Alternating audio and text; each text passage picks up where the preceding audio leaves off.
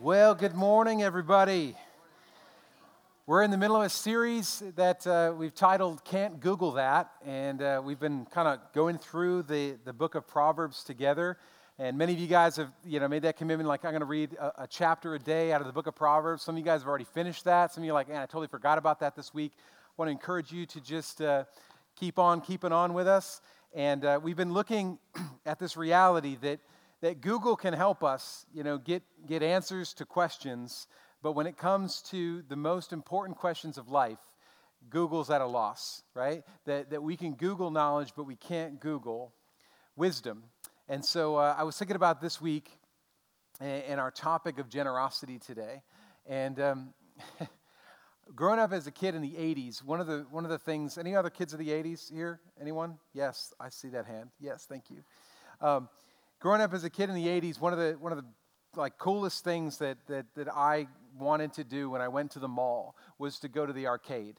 And um, it, was, it was the thing I, I look forward to the most. And as I look back on it, like, um, you know, I think that the 80s arcade games were probably, you know, the best ever made. I mean, even these newfangled, you know, games that kids are playing, they're even going back to Super Mario Brothers. And, you know, back in the day, we had Pac Man and Miss Pac Man for the ladies. Um, Frogger, I learned how to cross the street by Frogger. How many can I get a witness? Um, Donkey Kongs, all of them, and Tetris. Those were that's kind of what I what I grew up with, and um, we would work so hard to get to be on the leaderboard, to be like the top 10 people, because when you got to when you got a really good score, then you would get an opportunity to, to identify yourself on the screen, and you you get three letters to be able to identify yourself from. And I was always amazed at, at how many uh, inappropriate names uh, kids were able to come up with with three letters. Um, that, was, that was amazing. Hey, come on, you, you understand, you, you saw it. Anyway, here's the thing more importantly than playing those games, I love the games where, where I get these tickets. You guys remember these, right? Now they have. I, someone showed me they, they got these cards now. They're like little credit cards. They don't do tickets anymore, which which is a, was a, a crying shame. But uh, I would work so hard to get tickets like these as a kid. Like I would work at skee ball. Anybody skee ball? You guys know what I'm talking about? Skee ball. Um, I, would work at that basketball hoop game. I know it was a smaller hoop, but you know what? You just gotta. That's what the preseason's for, right? I mean, you work at it. I never did the coin pusher because I thought it was a waste of money. Um, but but th- there were a few games that like I just uh, th- that I just poured my, my my whole my whole self into, and there was nothing greater than seeing all of these things just pour out onto the ground as you're playing a game. It was like the most worth and accomplishment that a kid in the 80s could have, and um, and, and we were proud of it. And everybody was saving up for something. Everybody was always saving up for, for, for something out, out, of the prize, like at the prize counter. My sister wanted like a life size, like stuffed animal, something stupid, I don't know. And like for me, like the, the thing that I wanted was the Sega Genesis.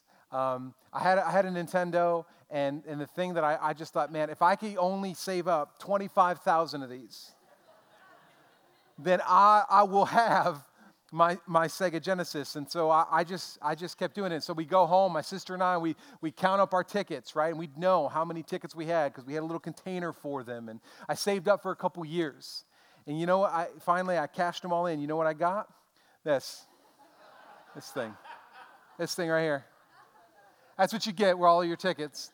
I was so close to getting a Sega Genesis, or at least I thought I was. And I was like, what can I get? And they're like, yeah, you can get one of these. It's like this? This is all I get for all of my hard work, right? Yeah, this is what you get. So we get into this crazy arcade cycle. And, and, some of you guys know this if you grew up with this, but if you got kids, you understand what it's like. You, you work hard to get your tickets. That's what the first thing is. That's what the preseason's for, like I said. And then you, you, you hoard your tickets. You count them up. You, you kind of you gather them all together and you figure out how many you have. And there's just to make this very clear, there's no sharing of tickets. You don't share your tickets. Your tickets are your tickets. They're, that you've earned those tickets. You worked hard for those tickets. And, and I'm not a mathematician, but I know this. If I give one ticket away to my sister, that means I have one less ticket. And that she has more tickets. And so we know this to be true. You work hard for them, you, you work really great at skee ball, you hoard the tickets, you save the tickets. Full disclosure, I used to like actually troll around the arcade looking for tickets. You guys ever do this? Like I was that kid that would just be looking around the floor, looking under machines. You know, and you, you go up to the skee ball machine, you're kind of watching somebody, just hoping that they walk away without grabbing their tickets, or they got like a half a ticket sticking out, and you're like, dude, I got the other half. And you rip it off, and you're like, I can paste those two together so I can get another ticket. Sometimes I would just sit around the corner, just like a ticket beggar. You know, you just like, you've seen those kids at the arcade, they're like, if only I had five more tickets, I would be able to get something, right? And just waiting for some poor schmuck to come up and be like, here you go, kid. Here's my tickets. You'd be like, yes, sucker, right? You're like, because because it was all about getting more tickets. And then you go, you finally get enough, you hoard all your tickets, then you go to redeem them. And this is what it looks like. You walk up to the prize counter with all of your tickets, you got a bag full of tickets, and it's always disappointing. Always disappointing. It's pretty much the, the biggest sham of childhood this experience. Because why? Because it offers something, it promises something that it never delivers on. That Sega Genesis was there for five years. It literally collected dust. I never met a kid who was like, dude, yeah, I just saved up about 25,000 of these and got my Sega Genesis. Like, nobody ever did that. And it was so disillusioning because I could never save up enough tickets to get what I want, really wanted to be able to get. So, what, what I'd do is I'd, I'd end up going up and I would settle. I would settle for the lesser prize. I would settle for this. I'd go up thinking I got enough for the Sega Genesis, and then I'd, they'd come away and they'd be like, Well, you got enough to get one of these and a pixie stick. And I'd be like, Okay, fine. Right? You walk away with one of these and a pixie stick, and you're. But here's the thing as you were redeeming all of your tickets, your hard earned tickets, for some crappy prize, you realize all the things you could have had. And these are the thoughts that go through a kid for, for me, it was like, man, if only, if only I had tried harder, if only I had a steadier hand, if only I, I, I, had like done more work in the preseason, then I could have made something of myself. Like, you know what I mean? If only I had, I had worked harder at the basketball game and, and, and really focused, I could, have, I could have done something better. And we find ourselves falling back into this crazy ticket cycle over and over again. This is what I found like this is, this is my life. And the cycle began all over and over, over again, and nobody ever wins. Now, that's me as a kid, right? That's a little snapshot into my life. Then you grow up, right? Like, hopefully. Hopefully. I, I hope you grew up. Now, here, here's the deal. We grow up. Now, what happens? Well, the tickets look a little different. They kind of look a little bit like this. They get a little bit bigger and they're not all connected. Uh, and, and, they're, and they're, they're green, right? But, but here, here's the similarity the crazy cycle looks eerily similar, doesn't it? It looks, it looks eerily similar because we get into this cycle of, of like, I'm going to work hard so that I can get more tickets. And then I'm going to count the tickets and I'm going to hoard the tickets. I'm going to wish that I had more tickets and I'm going to worry that I don't have enough tickets. And so that I hoard them. And why? Because they're, they're my tickets. And if I give you a ticket, I'm not a mathematician, but if I gave you a ticket, that means I'm going to have less tickets. And I need tickets. I need tickets to buy things that I need and things that I want, both now and in my future. We fall, find ourselves into this crazy ticket cycle even as we're grown up. I can never get enough of them, and nobody ever feels like they're winning when it comes to this, this whole idea. Because as soon as I redeem the tickets for something that, that I want, I automatically look at something that I wish I could have gotten. Like, oh, yeah, I got this, but, but I really wanted something new. I didn't want the used thing. I really wish that I could have gotten this. And what we find is that it's deceitful. This whole crazy arcade ticket cycle, right? It's deceitful. Why? Because they promise something that they just don't deliver on. And this isn't something new. This isn't something that just like, oh yeah, Justin, you're just like a crazy kid in the 80s. This isn't just something that like, you know, I, have learned as an adult. This is something like that it goes back all the way. Solomon talks about this all throughout the book of Proverbs. We have to talk about it. Why? Because he mentions it so many times about what we're supposed to do with the tickets that have been given to us. And he says something. I'm about ready to read it to you in Proverbs chapter 11. He says something. I'm preparing you. He says something that is so counterintuitive. I want you to catch this. He says something that goes against what this world's crazy arcade cycle of tickets has taught us. And this is what he says in Proverbs 11, verse 24. He says, The world of the generous gets larger and larger, the world of the stingy gets smaller and smaller. The one who blesses others is abundantly blessed, and those who help others are helped. Now we like that. Like, yeah, okay, that sounds good. We maybe maybe are not we nod our heads to that, but I really want you to process that, that proverb. Really, really, really take that in because uh, if you really, really start thinking about it, it really doesn't make sense.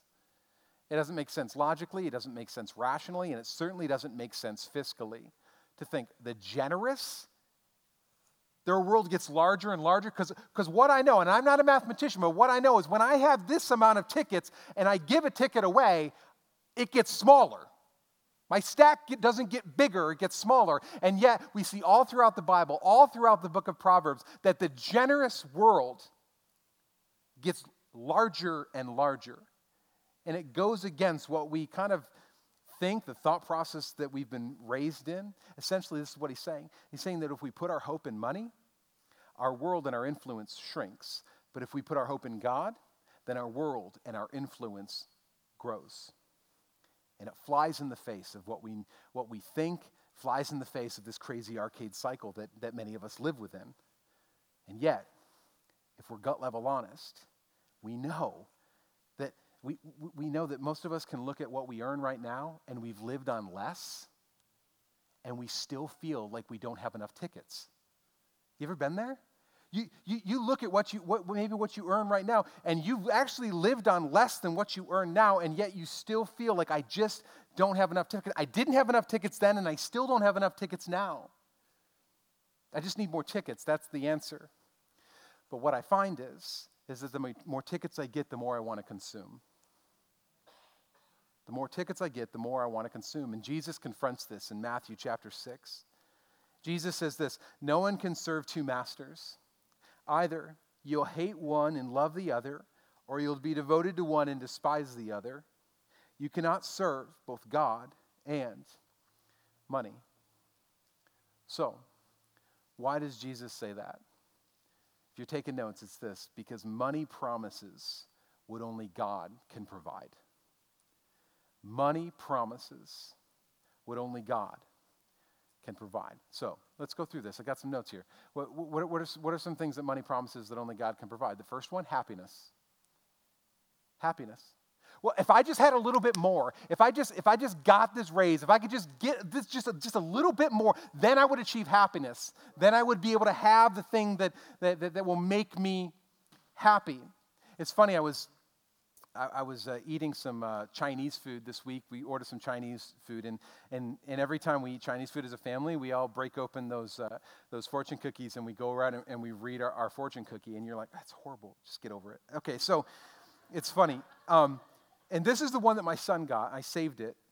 He says this Love yourself first, and everything falls into line.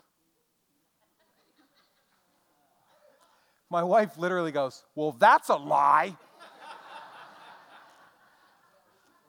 when was the last time you being selfish? Everything just kind of happened. Like everything, you know, your wife was just so happy with you, and everything just happened. Because as long as you just love yourself and you just take care of yourself first, everything else will just kind of take care of itself, right? When has that ever been true? Well, apparently, apparently it's true. I don't know. That's what my fortune cookie told me. Just a little wisdom from our fortune cookie. Now, here's the thing Paul warns Timothy about this fortune cookie. He says this in 1 Timothy chapter 6. He says, Command those who are rich in this present world not to be arrogant, nor to put their hope in wealth, which is so uncertain, but to put their hope in God, who richly provides us with everything for our what? Enjoyment. Enjoyment. He provides everything for our enjoyment. And then he says, verse 18, command them to do good.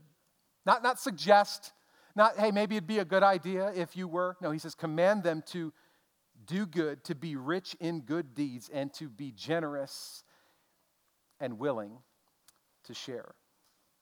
And see, here's the thing this is the sticker. Like, whether we feel like it or not, Paul's talking to us you're like, well, I'm not rich.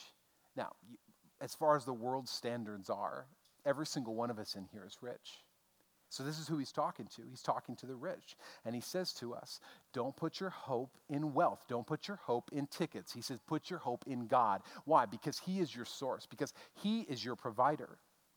Don't put your hope in wealth. He says, Don't put your hope in riches. Rather, This is what he says be, learn to be rich. In other words, do well at being rich. All of us are rich, but be good at being rich. In other words, he says, be good in enriching. Be, be, be, be rich in giving. Be rich in generosity. Be rich in, in good deeds. That's what we want to be rich in. And Paul's reminding Timothy over and over and over again if you put your hope in money, you're always going to be hoping. I hope, I hope, I hope. But if you put your hope in God, you'll always be happy. That's the first thing he says. So we, we find that only God can provide happiness. The second one is this is satisfaction. Money tells us like if, if you just get just a little bit more, then you'll be satisfied. Then you'll finally have arrived. But Proverbs 21, Solomon says in verse 26, all day long he craves for more, but the righteous give without sparing. All day long, he craves for more. I, am going to be satisfied. If I just have more, I'll be satisfied. I'll be satisfied. But the righteous give without sparing. When we put our hope in money, we're always wanting what we don't have. But, but those who trust and put their hope in God will always be generous with what they do have. Because I, I, I don't know, I sometimes get in this place if only I had more, then I would give more. Is that true? It is true if you're giving more with what you currently have, but if you're not giving, if you're not living a generous life now, giving you more isn't going to necessarily guarantee that you're going to give more, right? That's what we know to be true. It's what I know to be true. That, that, that those who trust in riches never have enough. If you're looking for, for riches to bring you satisfaction, you will never have enough. But those who trust in God always have more. So, it's the generous that, who find satisfaction that only God can provide. The third one is this, if you're taking notes, is peace. Peace. If, you, if you're trying to find, you know, peace through, through, through money, you're going to you're gonna find that you're going to be short every single time. That so many times that we think of money, if I can just get a little bit more money, then I'm not going to have this fear. I won't have anxiety. I won't have worry. All of those things be wiped away. Why? Because I'll have the peace that will come if I can just get a little bit more money. That's what we, that's what we run after. Proverbs 15, 16 says, Better a little with the fear of the Lord than great wealth with turmoil. Let me read it again. Better a little with the fear of the Lord than great wealth with turmoil. In other words, it's better. It's better to have a little money with a lot of God than a lot of money without Him. Yeah. Do you believe that? Do you really believe that? I mean, that's a hard thing because here's to be honest, like, I don't know. A little bit more money would probably solve a lot of my problems, right? Like, but here's the problem. I'm sitting here thinking if I just had a little bit more, then I will have achieved, right? The problem is, is you're sitting next to somebody that's making what you think you need to have peace. And they're thinking, if only I had a little bit more, then I would achieve peace. What? It's this circle thing. It's this crazy, crazy arcade cycle of going and keep going. We keep going. We think if I can just get a little bit more, if I can just save a little more tickets, if I can just hoard a little more tickets, then I'm going to be able to redeem them and have the peace that will come through redeeming my tickets. And we always come up short. the fourth one is this security. Money promises that if we get a little bit more, then we'll have security. We'll finally feel secure. Proverbs 18:11 says, "The wealth of the rich is their fortified city. They imagine it a wall too high to scale." Let me read this in the message paraphrase because I think that we can miss it in that. He says this, "The rich think their wealth protects them. They imagine themselves safe behind it." In other words, trusting in riches gives you a false sense of security. Why? Because I'm tempted to think if I can just get a few more tickets, if I can just if I can just save up a few more of these, then I'll have enough, then I'll be happy, then I'll be able to have that thing that I want to get and then I'll have security. But it's this drive for security found in money that causes us to rationalize our compromise of our integrity. What do I mean by that? Well, if you're trying to find all of your security and money, then fudging on your taxes just seems normal. After all, Uncle Sam takes much more than he deserves. Am I right? But if you're trying, listen, if you're trying to find, you know, your security and money, then just like fudging on your taxes is just kind of what everybody does. It's kind of what you what you have to do. If you're trying to, to find your, your your security and money, then then essentially, like, man, it doesn't matter how you get more tickets, just get more tickets. Because at the end of the day, it really doesn't matter how you got them, what you had to do to get them, who you had to buy cheap, steal, whatever to get them, just get more of them. Because the end goal is to get more tickets, and if you get more tickets, then you'll have more security. But what we find is that secu- if your security is found in God, then all you have is your integrity,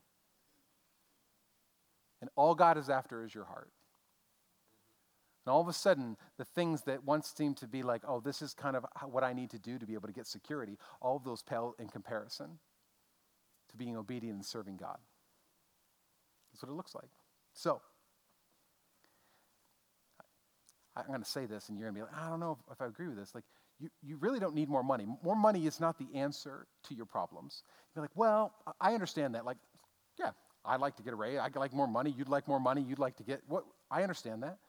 But what we really need is more of Jesus. What we really need is to, is to, is to get centered on the, on the reality that, like, we need to be focused on our source, not just on our stack, not just adding to this, this stack and, and making this bigger. Because what we know intuitively is this that money will not give you joy, it will not give you love, it will not give you peace. Why? Because those aren't the fruit of wealth, those are the fruit of the Spirit.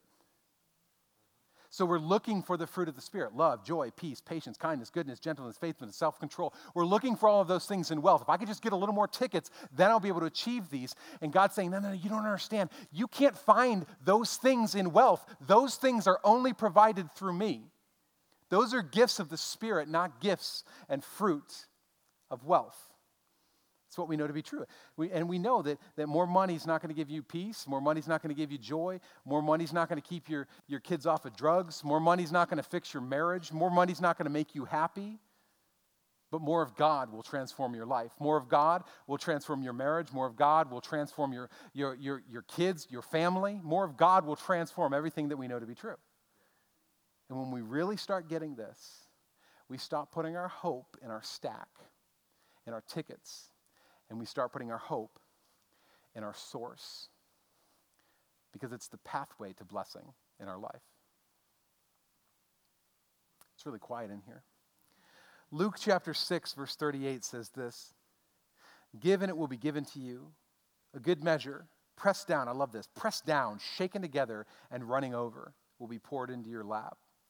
For with the measure you use, it will be measured to you. If you're taking notes, I think in the notes it says this generosity is not measured but what I can, by what I can contain, by what, what, what flows through our hands. That's how generosity is measured. God's not like us. God, God is not impressed with riches, He's impressed by generosity. I can be impressed by riches. I can be impressed by, by the big house, the, the, the big money. I can be impressed by the stack, but God's not impressed by that. He's actually more impressed by generosity. How do we know this? Well, here's a story in Luke chapter 21. As Jesus, as Jesus looked up, he saw the rich putting their gifts into the temple treasury, and he also saw a poor widow put in two very small copper coins. In other words, she gave like two pennies in the offering. Two pennies. She walks up, she puts in two pennies. And what if I told you that this was an extravagant offering? You'd be like, I just gave more than two pennies. Come on, that's not that extravagant. What if I told you that she gave more than any of us in here? This is what Jesus says. He gathers everyone around. He goes, Okay, guys, hold on. Whoa, whoa, whoa. You see this woman? She just put in two pennies.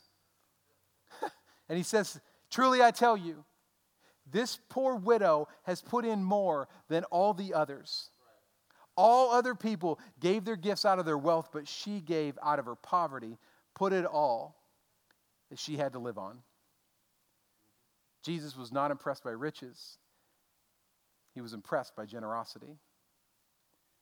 Jesus is less interested in the amount, and he's more interested in the heart.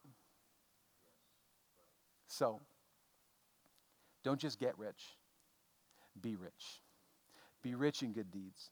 Be rich in generosity. Be rich in, be rich in giving. Leverage what you have for the benefit of others.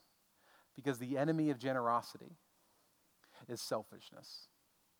The enemy of generosity is selfishness. Did you know that you can give selfishly? Do you know it?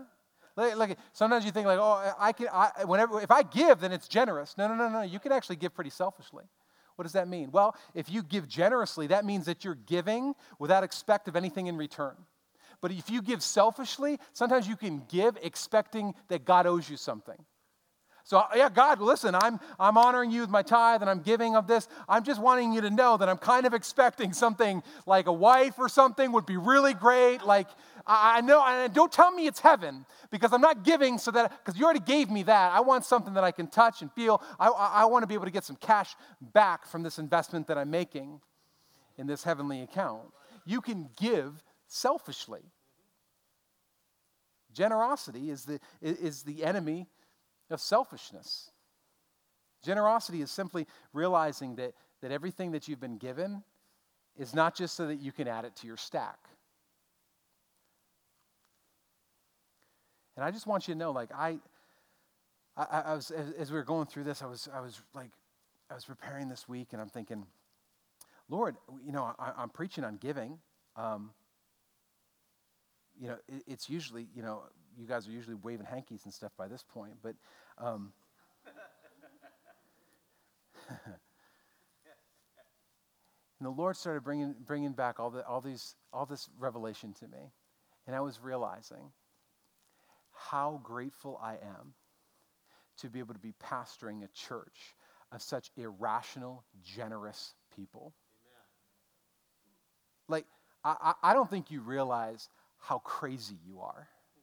Like, I, I, don't, I, don't think, I don't think you get it. I don't think you understand like how amazing uh, because pastors talk you know like I, I have friends in other churches and stuff like that like i just want you to know this is one of the most generous churches that i've ever been a part of and for some of you you know oh give yourself a applause that's a amen listen for some of you this may be a hard message but i think for most of you i hope and i pray that you're like thank you Thank you for preaching this because I have continually been trying to live a life of generosity, and it's such an affirmation. It's such a confirmation of the life that I'm trying to lead. I hope that this is an encouragement to many of you. I hope it is because I'm so blessed to be able to lead a group of people that are so obedient and submissive to the Lord and honoring of God when it comes to generosity. Our weekly giving, just so you know, our weekly giving is trending higher than it's been in years. Really and truly, it is. It's amazing. Like, it's, it's not, listen, I'm not preaching this message because we need money, because you see that, our, that the giving might be down, or because there's something in it for me. Like, this is, the, this is this reality. Like, God is continually blessing us. And you guys are crazy because you don't even, you, you give tithe and then you give above and beyond that. Can I just give you a snapshot of what you crazy people have done? Over the past eight months, eight months, you guys have given above and beyond $75,000 to Nigeria. Come on. Come on. 70,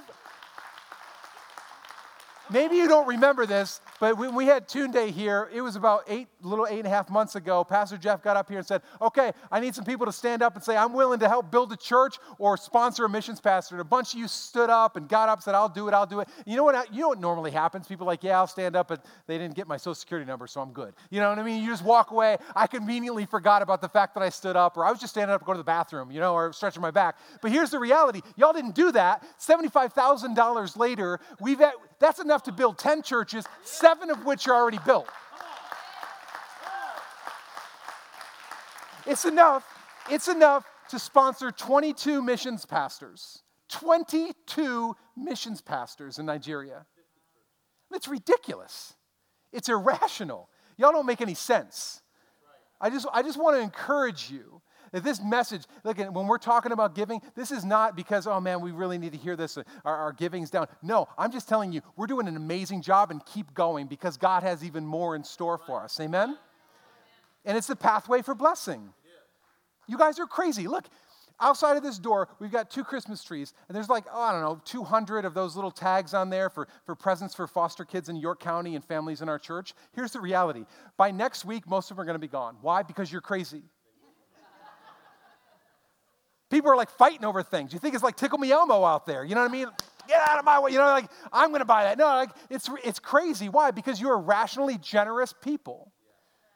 Because you're investing not just in yourself, not just saying, well, whatever I get, I can add to my stack. You're realizing that whatever I get is from the Lord. I thank you, God, that you're my source, that you're my provider. Lord, what do you want me to do with that which you've given me? And it changes the way you look at it. It changes the way you redeem your tickets. And I'll tell you, when the Lord redeems your tickets, all of a sudden you find that there's an economy of the Lord where there's, where there's increase where there should be no increase. Where, where we think in addition, God thinks in exponentials, right?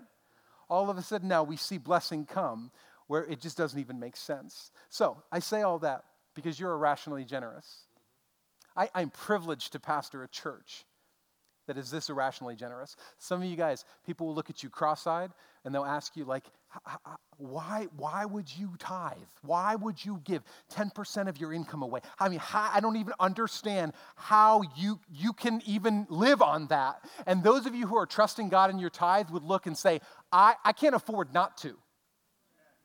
I can't, I cannot afford not to honor the Lord with my tithe. Why? It's because it's, it's the only time that God tells him to test him. And, and it's because when we honor God with our, with our generosity, it is a pathway for blessing in our life. And it doesn't make sense financially, it doesn't make sense logically. I'm just telling you, as I read scripture after scripture after scripture, generosity is the pathway to blessing in your life. It is. Proverbs chapter 3, verse 9, it says this Honor the Lord with your wealth, with the first fruits of your crops. Then your barns will be filled to overflowing, and your vats will brim over with new wine. That's good news, even if you don't have vats of wine and, and a barn to put it in. It just means increase, amen? Right? Now, here's the thing. As your pastor, just I, I, please do not give because I'm talking about giving. Don't give because I'm preaching about it. Don't, don't give because you're coerced. Don't give because, I, look, I'm not going to be bringing out some, some, some holy water from Israel and telling you, if you just give a donation of $10, I'll give you this holy water. Please, I'm not bribing you. Don't give because you're coerced. Don't give because we're talking about it. Don't, listen, the only reason you should be giving is because you're being obedient to the word of God in your life. I, really mean it. Don't give because you're looking at the, the offerings look like they might be a little bit down. Don't give because, because, in your own estimation, this local church needs money or doesn't need your money. Don't ever give for those reasons. Give because you're being obedient to the word of God in your life. If you want to honor me, if you want to honor the Lord, give because you're being obedient to God, not for any other reason. Amen? So don't feel like, like oh man, well, Pastor's talking about this, it must be bit. No, it's not even the case. Be generous because God is your source, and if that's true, then He's in charge. And you can trust Him. You can trust Him, you can trust Him, you can trust Him. The last point is this generous people leave a legacy for others. Generous people leave a legacy for others. Psalm chapter 112, verse 9 says, They share freely and generously to those in need. Their good deeds will be remembered forever. They will have influence and honor. A generous life is a legacy building life. It's not a life of, of random acts of giving, it's a legacy building life. Sometimes people think they're generous when they give random acts of generosity. That's not a life of generosity. Listen, anybody can be good at random acts of generosity.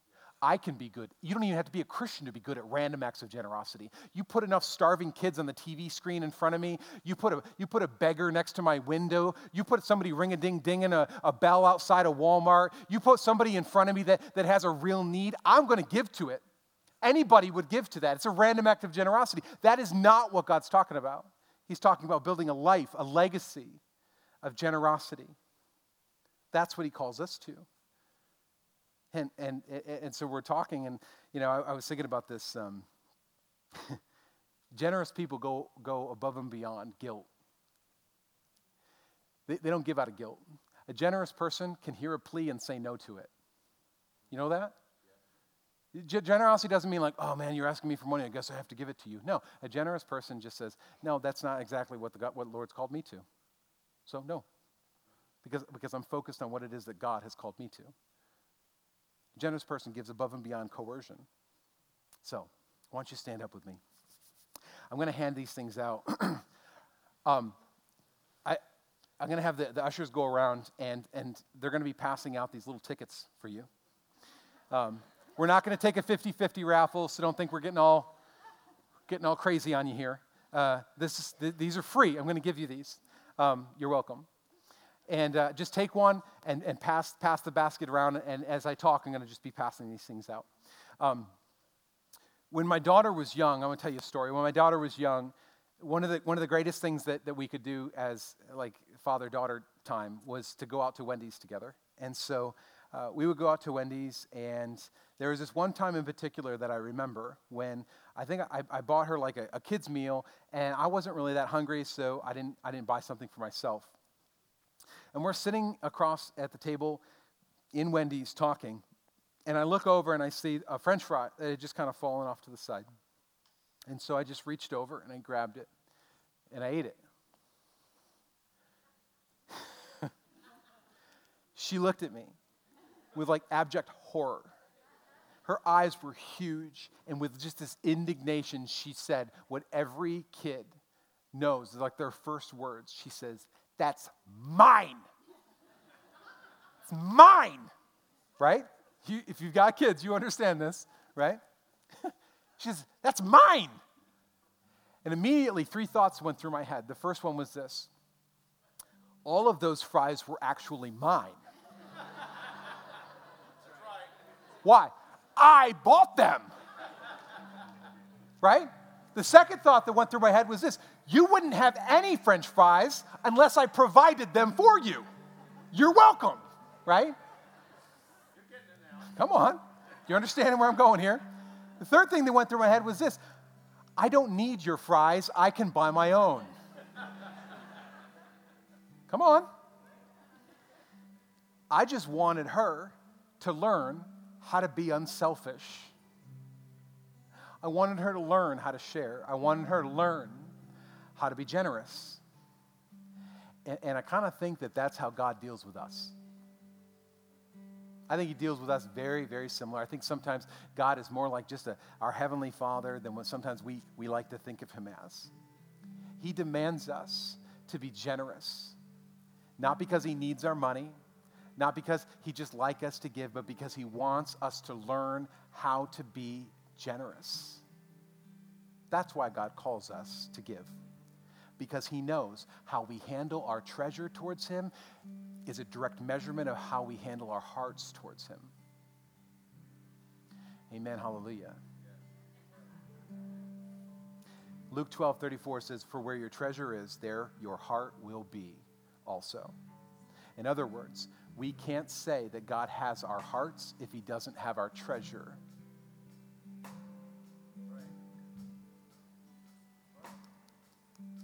So, just want to encourage you as, as, as, as, I, as I pray, what is the Holy Spirit speaking to you about this morning?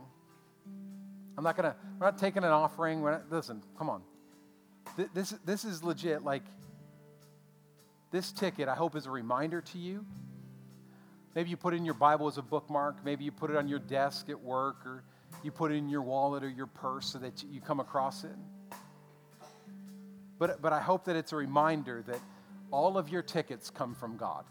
Every one of them comes from your source. All of the money comes from your source, your provider, and it's not you. All of the french fries come from the Lord of the fries. See what I did there?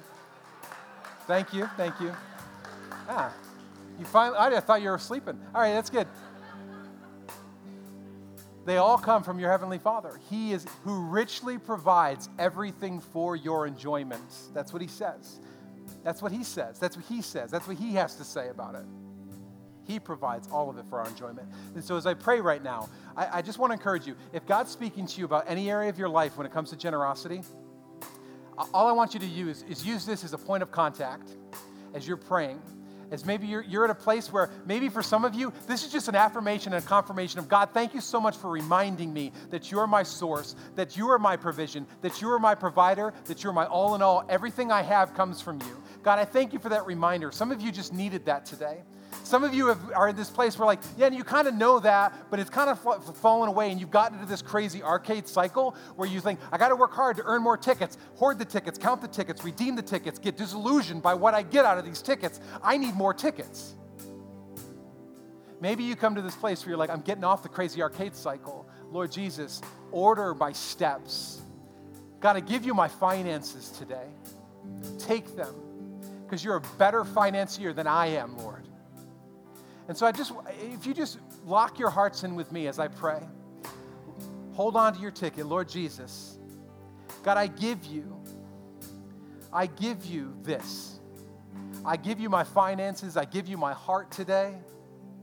Lord, I, I, I realize that I have been trying to redeem my money for things that only bring me disillusionment that I've been trying to find peace, love, joy, satisfaction, enjoyment in life. I've been trying to find all of those things in money when they can only be provided by you, Jesus. And so I submit to you today, and I ask you, God, today, that you would redeem my money, that you would redeem my ticket, Jesus. And I refuse to put my hope and trust in my stack. I put my hope and my trust in my source, Jesus. And I realize that in order for you to have my heart, then you have to have my treasure. And so, Lord, I pray that today would be a new day. Help us to live a generous life, a life after you, because you've been so generous towards us. And so, Lord, I pray that you would speak to us, each and every single one of us, about the area of generosity in our life, whatever that means. God, we want to be obedient to your word. We don't want to give out of, out of, uh, feeling like coerced or bribery, whatever. God, God, we give out of obedience to what it is that you're calling us to do. I want to have a larger life, a larger footprint, a larger influence. I want to have the pathway of blessing in my life. And so I trust you, Lord, with the stuff that is close to my heart. In Jesus' name, amen. Amen. Well, listen, I just want to encourage you today. I just want to encourage you today as you, as you walk out today, hold on to this. Use this as a point of, a point of prayer contact to remind you that everything you have, everything you own, everything you've earned comes from the provider, your source, your all in all. It doesn't come from anything else other than God. And so, if that's true, then He gets to dictate where and how it's used. He's the Lord of the fries. Amen? Amen? All right. God bless you. Have a great day.